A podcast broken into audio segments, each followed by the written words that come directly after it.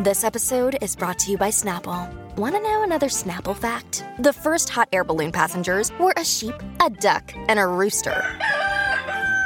Ridiculous. Check out Snapple.com to find ridiculously flavored Snapple near you.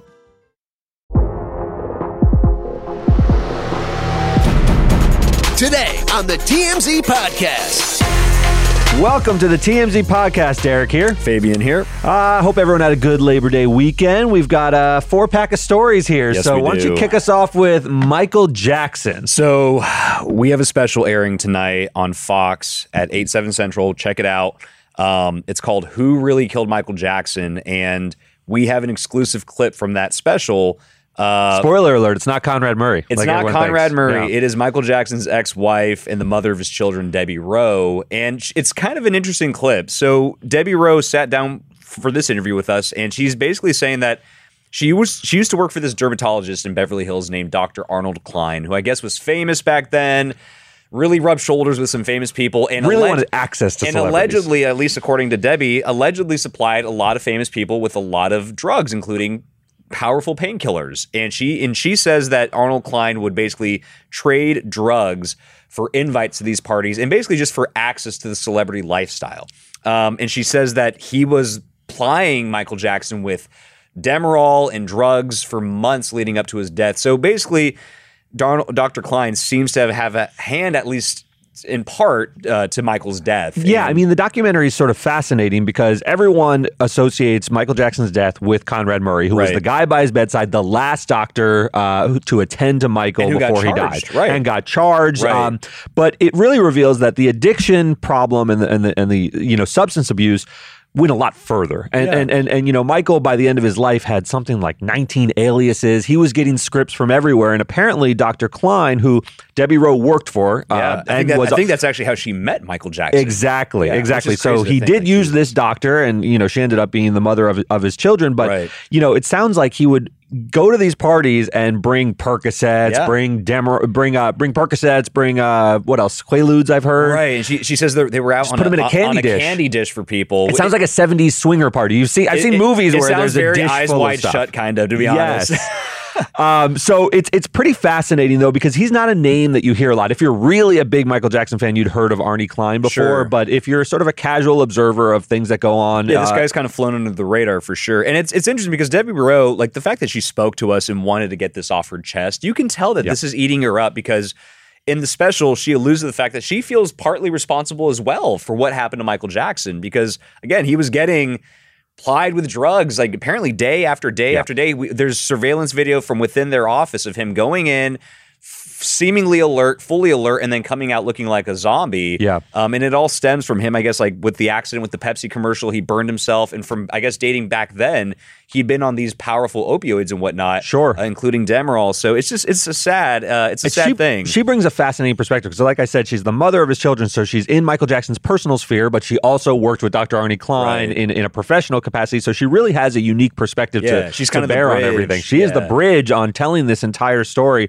I'm looking forward to it because I think it's good for these deep investigations. A few years removed. I mean, he died in 2009. Right. Geez, lots of years removed. 13 years. Without Michael Jackson, plus away. Yeah. It's remarkable. I still remember the day it happened. Actually, to be honest, it really is. It's one of those moments like 9/11, like the Kennedy assassination, that I think people sort of remember where they were, remember how they consumed the news. I remember that TMZ broke the story. I didn't work at TMZ at the time. Neither did you. This is long before our time. I was just a child back then. Yeah, you were a kid. I was not so much a kid. I was working at a law firm, but I remember the story sort of breaking, and it was massive, and it still sort of resonates to this day. I think you'll see that a lot of people will be interested in this documentary and want to see sort of what the real story is, because a lot of it was shrouded as the information sort of dribbled out. People coalesced around this idea that Conrad Murray was responsible for Michael Jackson's death, and this documentary has a different perspective on things. It does. And one other thing I'll note is that I don't want to bait people with the Debbie Rowe interview, even though she does not do interviews. This is an exclusive one. It's rare.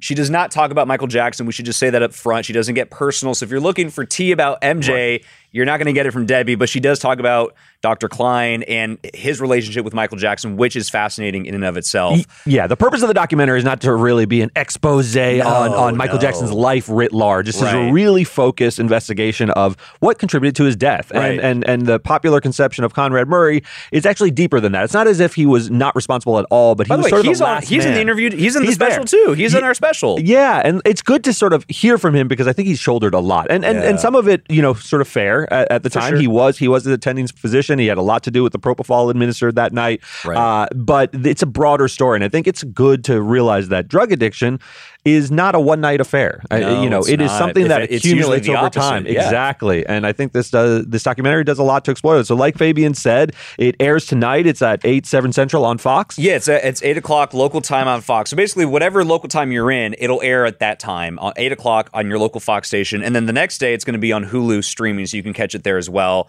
So check it out. It's called Who Really Killed Michael Jackson. It's really good. I know Harvey's super proud of it.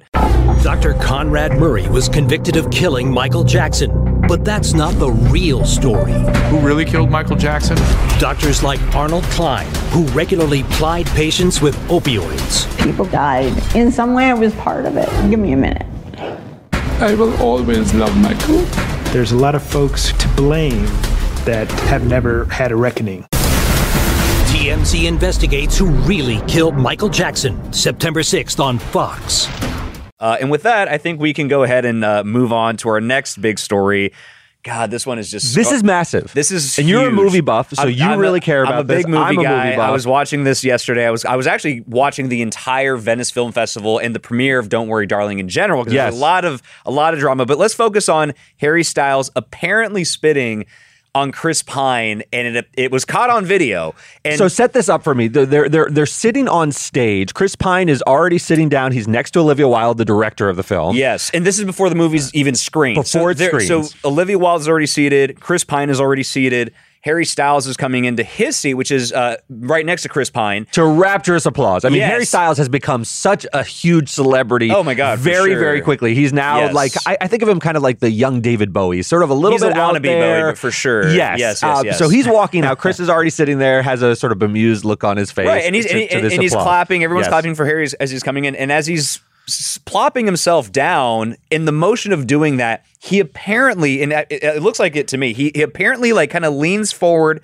in Chris Pine's lap's direction. Yes. Seems to purse his lips. That's kind of what I perceive, at least. Look, I perceive it as well, but go on. Yeah, and but the telltale is the reaction. Yes, he apparently spits and then sits down as if nothing happened. And Chris Pine, mid-clap, everyone's clapping as well, including Chris Pine, he stops mid-clap and seemingly in shock, looking down at his lap as if saying in his mind. He's sort of incredulous. Did this just happen? Exactly. Yes. He's like, did you really just spit on me, bro? That's kind of the thought that I think is in front of an audience. Yes. And then eventually he kind of like looks up and is like smiling to himself. And it kind of looks over to Harry like, Harry looks a little self-satisfied as if did that and I can't be caught. He doesn't make eye contact with him. Doesn't sort of rush to say an apology, which would also be consistent with not spitting on him. There's nothing to apologize for if he didn't spit on him. Frankly, so it's hard to read. It's like a Zapruder film. I do believe he spit on him. It looks to me like he spit on him. The jury is out because there's no conclusive evidence. There's different angles, which people can go see on our site. You can go see the video on our site, too, by the way.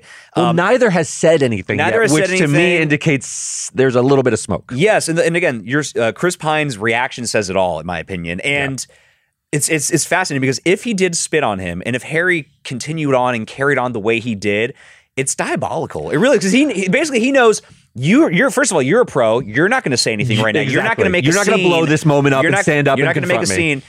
Look, I know it's easier said than done, especially in hindsight, and I'm not trying to play tough guy here, but if somebody spit on me, I would certainly do or say something. It's pretty tough not to have an immediate reaction. Sort of, And he did have an immediate reaction. Yes, but it was sort of more incredulous and didn't look like he was going to stand up. It was contained. It was very tightly contained. Now, Chris Pine has been an actor for longer than Harry Styles, which I think is key here. He's the consummate professional. His reputation is as the nicest Chris out there. When they talk about the Chris Hemsworth, he's known for having the flip phone and everything. Yes. He's got this very good reputation. People love Chris Pine. Now, my question is, let's break this down more because I'm fascinated by it. The movie is fraught. There are lots of problems going on with Olivia Wilde and Shia LaBeouf's former involvement in the film. Whether he was fired or whether he quit the film has been an object of fascination. Shia says, I left the film. He released, I think, an audio tape. Yeah, so we've been covering this on the Movie Crashers podcast. And by the way, we're going to get into this in more depth today on Movie Crashers as well. But to your point, this is the cherry on top of what was already a very drama-filled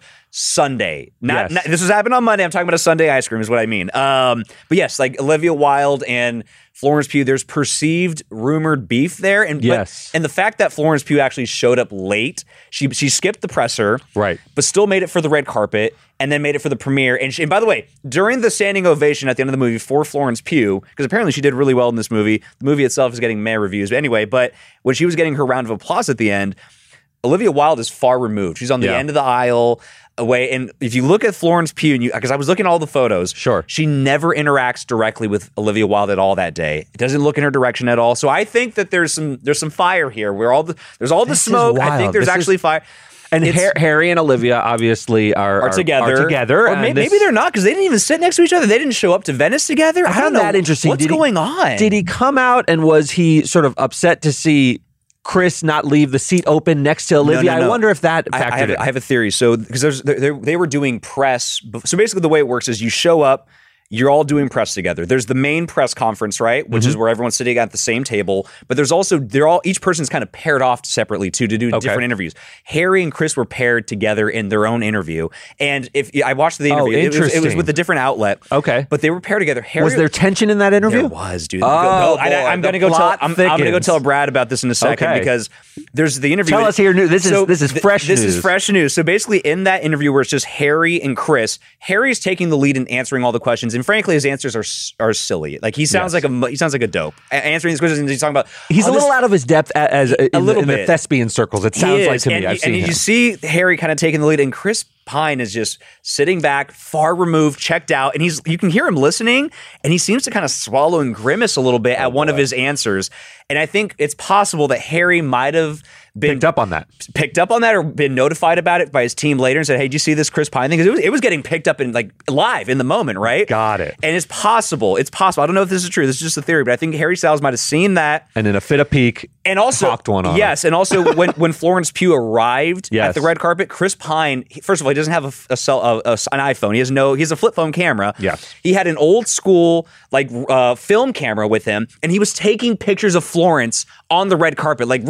Yes, babe. It was a jokey thing. So maybe factions have been formed. Factions have been formed. So. There's lines drawn. Chris Pine may be a Florence Pugh acolyte or fan.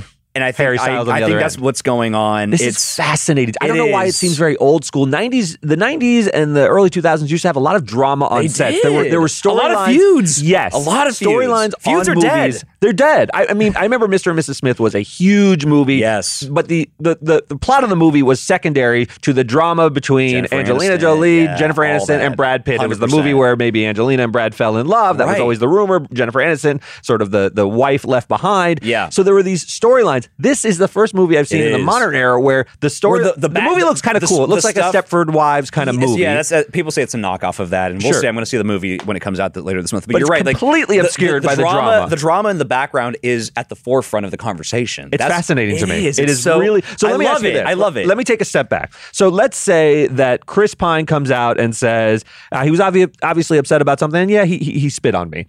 What does this do to Harry Styles, who right now is cresting as one of the most important pop stars, sort of broader than a pop star? If this movie takes off, he will be a movie star. Does this derail him? Does this sort of launch him? Is there an anti-Chris Pine sentiment that erupts? What is going to go on? First of all, the video, I think, speaks for itself, and people make their own decisions, but he's going to have to address this. I think Harry is going to have to address it. Because people are reaching out to reps. Queries are out at this point. The reach out to reps is out there, so they're going to have to respond eventually. Spitting is so disrespectful. I'm not sure how he handles it. I got to be honest, based on what I can see, it does look like he spits on him. And if that is in fact true, I think this puts a stand on Harry Styles because he's got this perfect it boy thing about him. He's very you know, very pro-LGBT. He's got a lot of goodwill with a lot of people right now. And his fans are kind of crazy, frankly, not to be mean, but they're a little rabid. So they're going to get behind him no matter what. But like just generally from like regular people, I think this puts a stand on him. Like, who is this guy? Like, I'm going to follow this closely because Chris Pine could have rushed to clarify. Chris is like a 50-year-old man. He's an older actor now. And he could have rushed to clarify, this guy didn't spit on me. It's a weird angle. He didn't. We're co-stars. He hasn't said anything. And that's what has led to all the suspicion. We will continue to follow this because this is fascinating. Obviously, catnip for us. Right. If you're shopping while working, eating, or even listening to this podcast, then you know and love the thrill of the hunt. But are you getting the thrill of the best deals? Rakuten shoppers do. They get the brands they love with the most savings and cash back. And you can get it too. Start getting cash back at your favorite stores like Macy's, Adidas, and Walmart, and even stack sales on top of cash back. It's easy to use, and you get your cash back through PayPal or check. The idea is simple. Stores pay Rakuten for sending them shoppers, and Rakuten shares the money with you as cash back. So download the free Rakuten app and never miss a deal. Or go to Rakuten.com to start getting the most bang for your buck. That's Rakuten. R-A-K-U-T-E-N. Let's move on for now to sort of a sadder story. That was sort of fun. I mean, it's spit, obviously. Yeah, it's upsetting, but it's a fun, juicy gossip. This is a continuation of the sad saga of Britney Spears' post-conservatorship life. So now her son, all the attention has shifted to her sons, Jayden and Sean Preston. These are her sons with Kevin Federline. Jayden gave an interview where he expressed some upset that he tended to be favored as one of the two sons, and that made him uncomfortable. He's the younger one. He is the younger son, right. and he says, Britney favored me, and it was sort of awkward for me to watch and witness how little attention she gave to my brother Preston. Right. Britney, rather than sort of sitting back and sort of taking the high road, has gotten in the mud with her sons, which is a very strange approach. She released another audio file. So take a listen. This is what she has to say about how her son Jayden has been commenting on her in the media. So Jayden, as you undermine my behavior, just like my whole family always has, with I hope she gets better. I will pray for her. Pray for what? I keep working so I can pay off mom's legal fees and her house. Do you guys want me to get better so I can continue to give your dad $40,000 a month? Or is the reasoning behind you guys deciding to be hateful is because it's actually over in 2 years and you don't get anything? And if I didn't shower you guys with gifts and have amazing food ready and play a motherfucking saint, it was still never good enough. This is awful. It's awful to listen to a mother sort of speak of her sons in this way. It's coming from a place of pain, though. It seems this family needs some therapy, but not to air these things publicly. And I got to say, like, I know I'm happy that Britney Spears is out of her conservatorship. I think she was in it for way too long. That's separate than this now. Now that Britney Spears is out, I gotta say, every time she speaks, it gets uglier and uglier. She's not well spoken. She's just spouting off whatever comes to her mind, and she's not filtered or polished.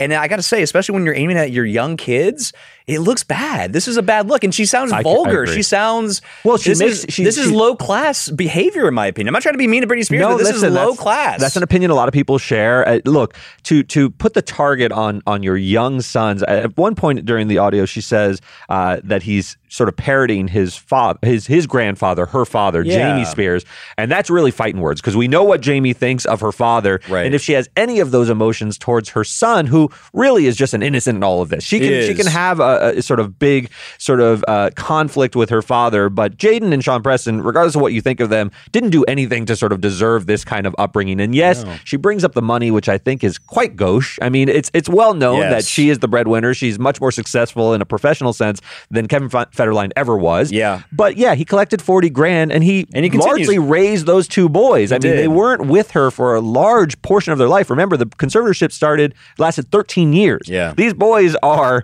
I think 15 and 16. Yeah. That's the vast majority of their life where their mother was laboring under a conservatorship, which she obviously didn't like. Right. And as you know, sort of occasioned a lot of pain on Britney. I feel sad when I listen to this stuff. I don't feel mad at Britney necessarily. I feel sad that this is playing out in such a public setting. I agree. And to the whole point about you're just, maybe this is about money. Like you're getting off the gravy train in a couple years. I gotta be honest. I think the kids want to get so far away. Your kids are on a gravy train. Yeah, jeez. I think the kids want to get so far away from Britney, and I think that they can't wait until they're 18 and just kind of just wipe their hands with all of it and just move on with their lives. Because, I hope, like, you think there will be some reconciliation, though? I mean, their mother is Britney Spears, and she is because they said she's battling some demons. You're right, and I think they may see her that way. The kids said publicly through their father as well that they're stepping away from Britney because they don't like her public behavior, and in response to that, what do they get? More public behavior from Britney Spears. So she's only pushing them away further. It's sad, and it's her access to social media, which was a big bone of contention during the conservatorship. I don't think has been a net positive in her life. Now, you can have your views on whether the conservatorship. Some people see it as refreshing or whatever, but I don't. This is tacky and just sad, in my opinion. But it's a very, very tough situation. I don't see it getting better anytime soon either. She's still battling legally her father in court. There's depositions scheduled, all sorts of things like that. Yeah. I don't see that sort of thawing in any meaningful way. She has Matt Rosengart sort of. He's not her conservator, obviously. The conservatorship ended, but he is her new advocate. And it's very strange to watch a lawyer become your advocate, because a lawyer's mode, I'm an attorney, is the default is contentious conflict. We resolve through conflict. And therapists and other type of people resolve through consent and amicable means. So I don't know. And this is not to blame sort of Matt Rosengart. There he's a bit of a pebble, isn't he? But when you orient yourself that way, and if you're the main voice in her ear, she may be more combative. It's just my sort of opinion. Where is Sam in all of this? Does he even exist anymore? Like, what is his role? And I don't even want to talk about it. You're right. He's been very quiet throughout this. He does voice some support for her issues with her sons, but sort of mild. Yeah. He knows he's the new guy on the block, and he's not going he knows his place. Intrude. So speaking of knowing their place, this is a fascinating little story. God, this was probably one of the biggest stories of the weekend. Tell me about it. It's equally scalding of tea as the whole Chris Pine thing. But so Larsa Pippen was photographed hanging out in Miami with Michael Jordan's second oldest child, which is his son Marcus, who is 31 years old. Larsa, I believe, is not a kid anymore. That's not a kid. That's going to play into this. Larsa is 48. She's 48, so she's 17 years his senior. And I got to look. There's no PDA, so we got the photos of them. They're out at a Japanese restaurant called Zuma in Miami. They're sitting down together. Apparently, they were on some sort of double date. There's no PDA that we could see, and then our eyewitnesses are telling us there was no PDA as well. But they're sitting together. They're also leaving together. He's trailing very closely behind. I think apparently when Larsa was noticed, some people say she looked uncomfortable. That the attention was upon her. Once she started noticing people notice her, she got a little skittish. Can't imagine her uncomfortable with attention. But but I got to say, it seems that they're together. They're hooking up, or they're banging, or whatever. I don't know. And we have to give context for why this matters. So Michael Jordan, obviously, The Last Dance was a huge documentary. Well, that documentary didn't go down well with Scottie Pippen, and there's always been sort of a tense relationship between those two. Because if you watch basketball in the '90s, Scottie Pippen was largely responsible for the success of the Chicago Bulls. You're right. And he really was. He would always guard the toughest competitor on the court.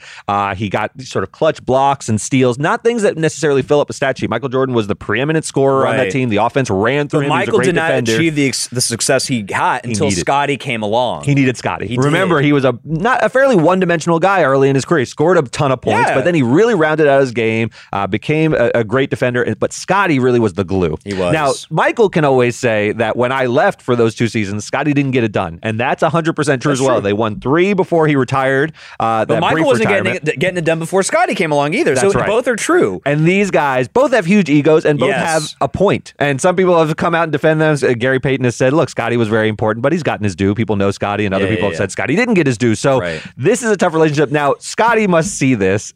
He hasn't been with Larsa for years. They had sort of a strange divorce, and he's had some financial issues over the years. But this has got to hurt. And I don't know who it hurts more. I think Michael probably enjoys watching this. Oh my God, for sure. He's relishing this. Yes. 100%. But the reason why this is even deeper is because Larsa Pippen, supposedly, allegedly, rumored, whatever, during her marriage with Scottie, especially toward the end, there's rumors and stories that she was cheating on him a lot with Future, and also, and Larsa. Yeah, there's a lot of rumor. And Larsa, another reason this is kind of, and I'm not trying to be mean to Larsa, but look, she hangs out with a lot of guys. She's a lot. Malik Beasley, I think. Yeah, a lot of NBA players, a lot of young guys. She's just always around some kind of young dude or whatever, right? And there's always speculation that she's hooking up with whoever. Mm-hmm. Now she's with MJ's son, and this hits close to home for Scottie because it's you're with the son of my, what I would consider my like mortal enemy these days or whatever. Maybe they're not mortal enemies, but my foe. But there's a tough relationship there. So it's like, it stings even deeper than anybody else. And when we got these photos, I was shocked. And we published them.